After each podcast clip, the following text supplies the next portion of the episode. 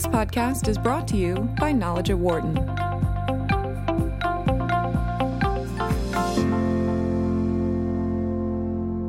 White House Press Secretary Sarah Huckabee Sanders was asked to leave the Red Hen restaurant in Lexington, Virginia by the owner because said owner believed that Sanders was injure, uh, injuring her personal beliefs in the work she had been doing for President Trump.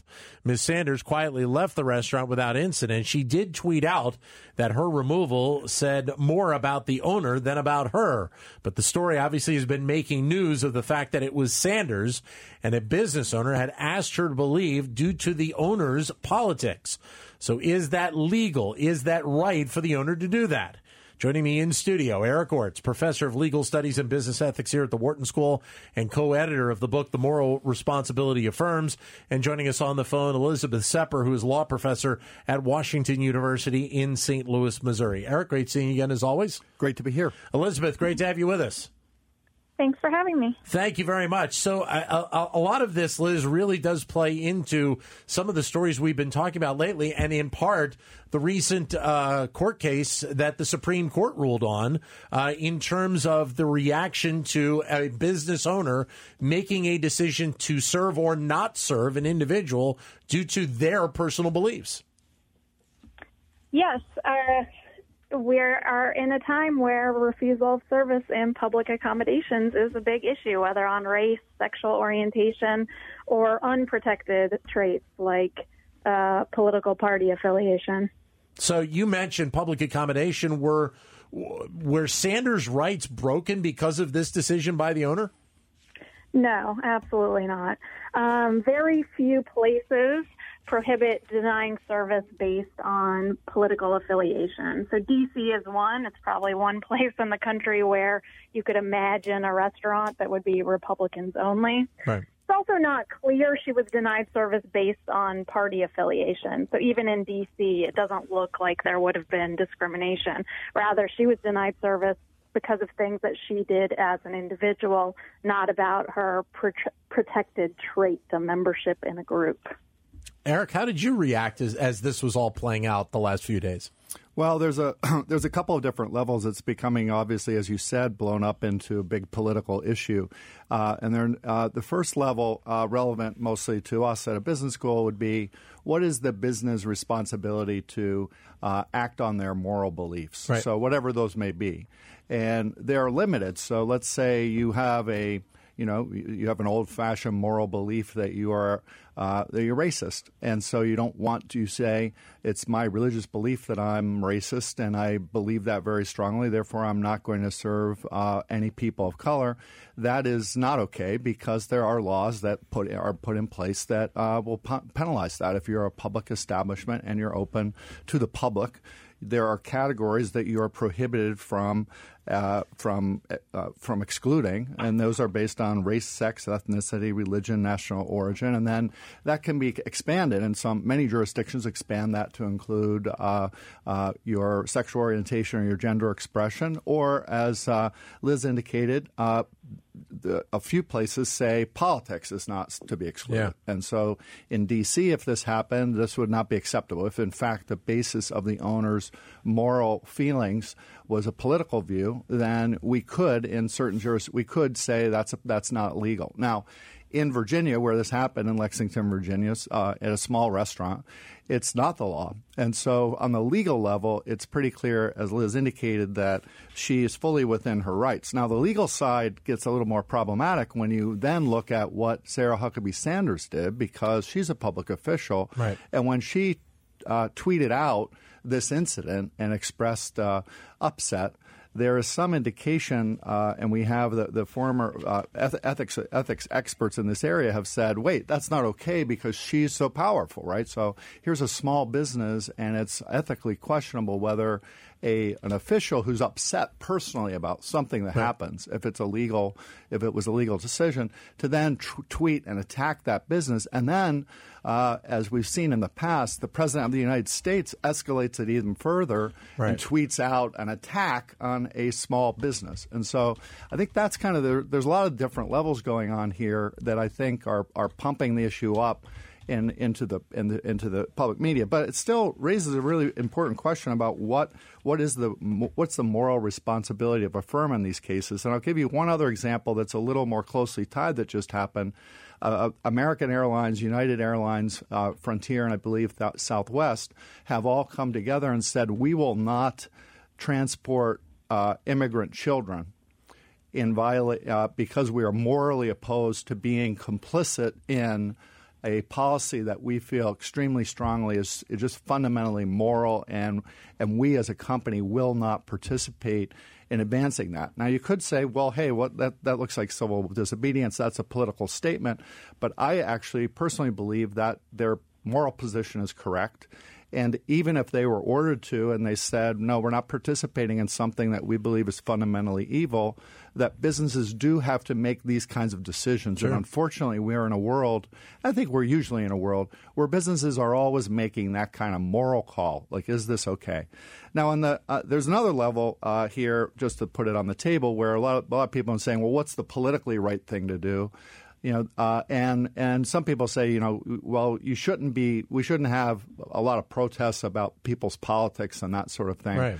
But I kind of come out on on that view. I think that there's a there's a there's a there is a right. I mean, what I've read, this this business owner did feel this as a moral issue. Right. She also had, as I understand the reports, there were people who were serving employees in the restaurant who were gay, as I understand it. And so they do feel, wait a second, this is hypocritical. How come we're ser- here is someone who's representing administration that wants to allow discrimination based on moral beliefs against uh, uh against people based on sexual orientation. Mm-hmm. Why don't we do the same thing in response? So there's an employee management issue here. There's a reputation issue with respect to the with with the uh, with with running a business. And I also think it's a little bit hypocritical to say well, this business can't make a moral determination, but we're certainly happy to have other businesses making moral determinations in terms of giving us campaign contributions or lobbying for this right. or that.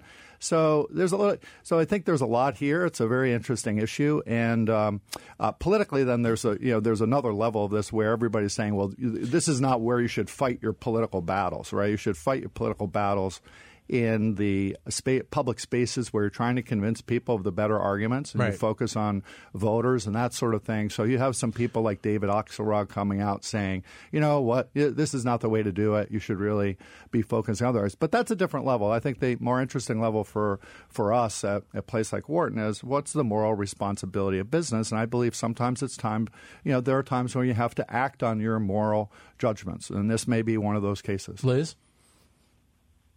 Yeah, uh, I mean, I'll pick up where where Eric ended. I, I think that the one of the questions um, that's raised uh, in in all these cases is the public-private divide and how meaningless, in some sense, it is. Right. right? Because David Axelrod was advancing a view of the public that's very limited. So it's a view of the government. You can petition uh, government officials. You can critique them ostensibly in the press. You can join in protest and that's pretty much it. Um, but we know that the public is more than that, that we go out into spaces, into cafes, into bars, restaurants, civic organizations, and engage with other members on lots of different issues that have political valence. And we also know that officially public spaces have been shrinking over time. There's not a lot of public fora. People go to shopping malls, they go to cafes instead of community centers that are city owned. Um, and so public, that is government spaces, have been shrinking. Um, and so uh, we're in also in a moment where lots of members of our who are elected, our elected officials, which Sanders is not one, but she comes close, um, are just unwilling to face their constituents, right? So Senator Roy Blunt is one of my representatives um, and he's not willing to hold town halls. He's not willing to meet with constituents. And so when people see him on airplanes or in restaurants, it seems actually quite right that they engage with him on issues that they care about. Um, Similar, similar, uh, similar would be Elizabeth. The fact that I guess uh, Kirstjen Nielsen, who's the Homeland Security Secretary, uh, had protesters outside a restaurant in D.C., I believe it was, uh, when she was having dinner recently. Right, exactly. These are the sorts of places where citizens can confront um, people who are making policy that affect them and affect their nation. Um, and that's where they'll be able to engage such people. Um, I also wanted to touch on, I mean, there's some irony. You had mentioned Masterpiece Cake Shop. There's some irony here in that many of the people who are sort of brandishing arms over the denial of service to Sarah Sanders had uh, sort of evoked two different principles in the Masterpiece Cake Shop case. One was the notion that, you know what, the right rule is that businesses can refuse service right. to anyone right. unless that person can't go somewhere else. So making an argument that we only need anti-discrimination law if there's a monopoly.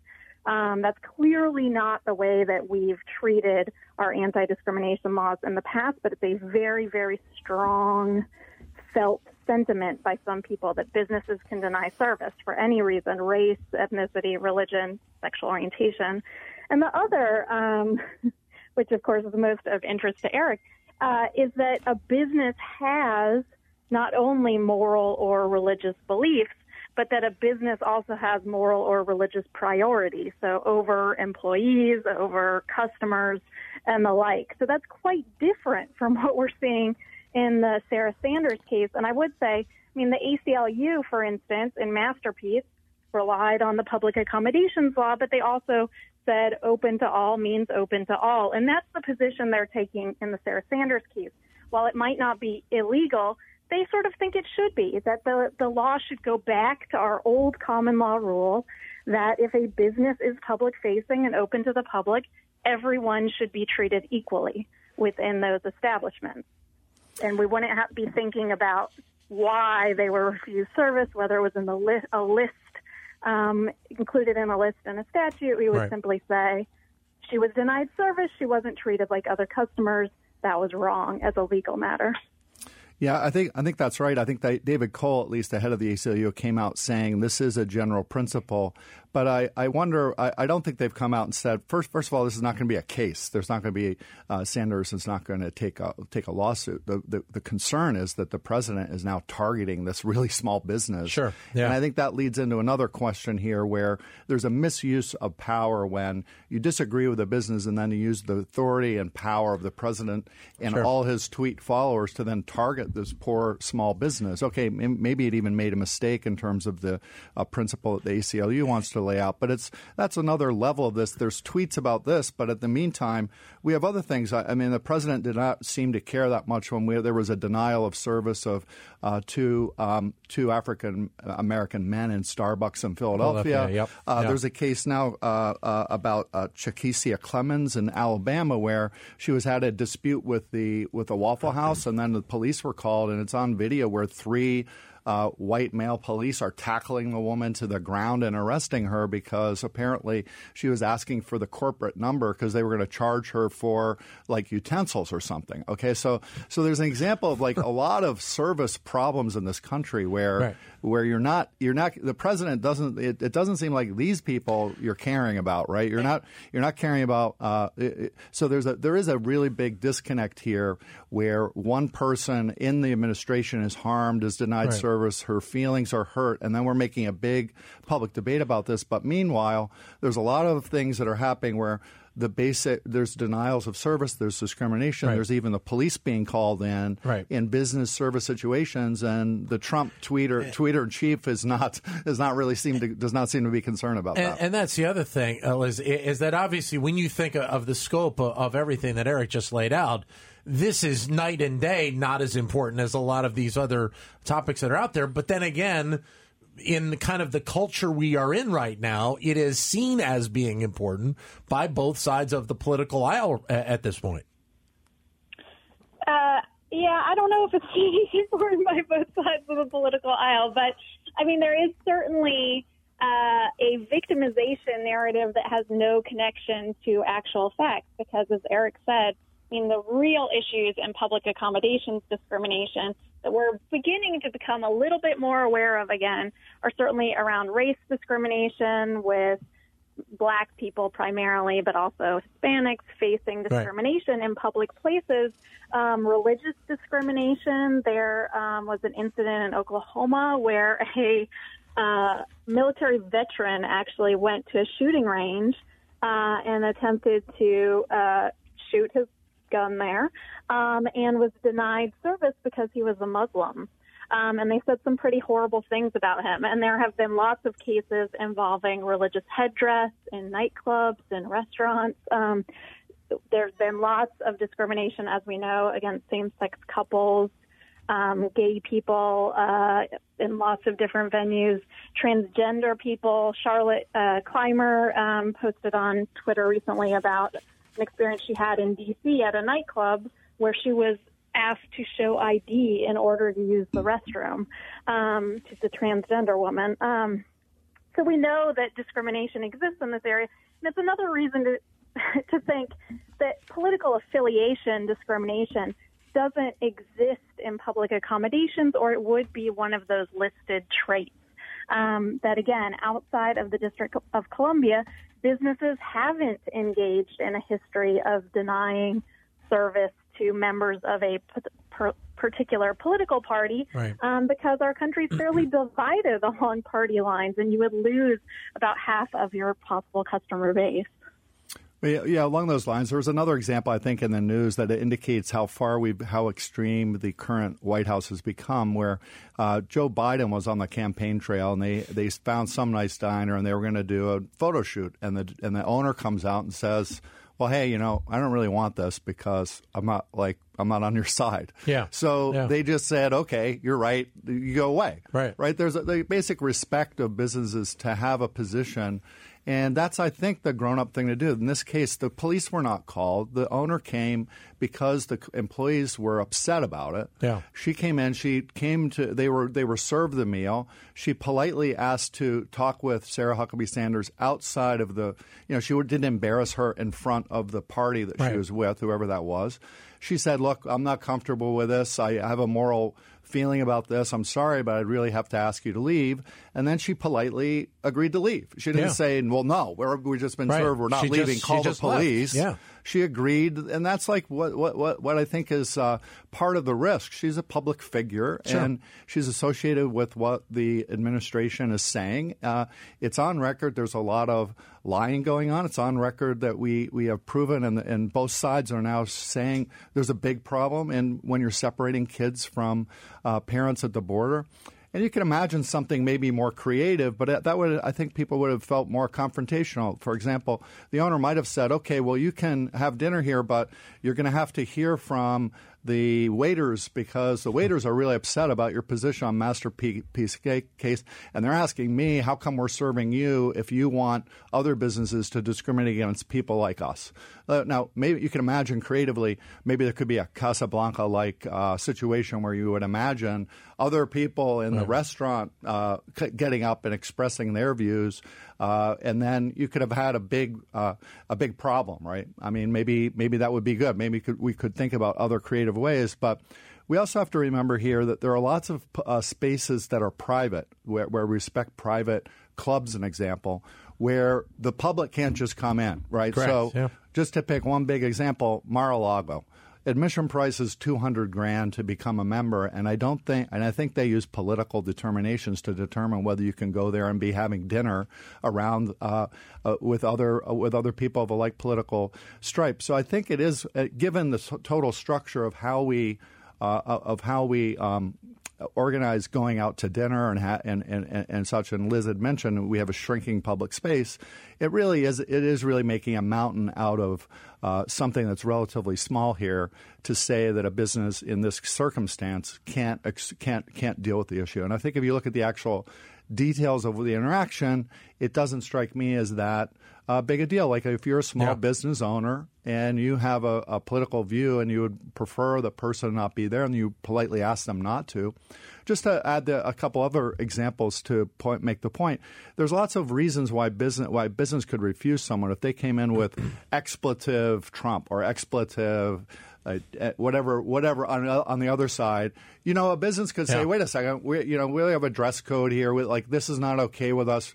Or someone's protesting, they come in in KKK outfits, right? And the the business doesn't have a have, have a, uh, obligation. I guess maybe in DC, but even there, it seems like there, if there's a provo- provocation, businesses would have rights to make a moral judgment about who to serve when it's Right. an extreme kind of situation. Unfortunately, today we're the extreme situation is um, has been expressed uh, at the at the highest levels of the government. So I think I think it's good for government for businesses to make be making this kind of determination, and then it's also good to think about okay, what's the best way to do it, right? What's the best way to express your views and to have the most ex- effective expression of Which, your views? which, Liz, I, I guess it, when it's all said and done, obviously the, the, the level of importance again on this is not as high as some of the other ones, but it's important to have this discussion because there are so many instances of these types of cases popping up.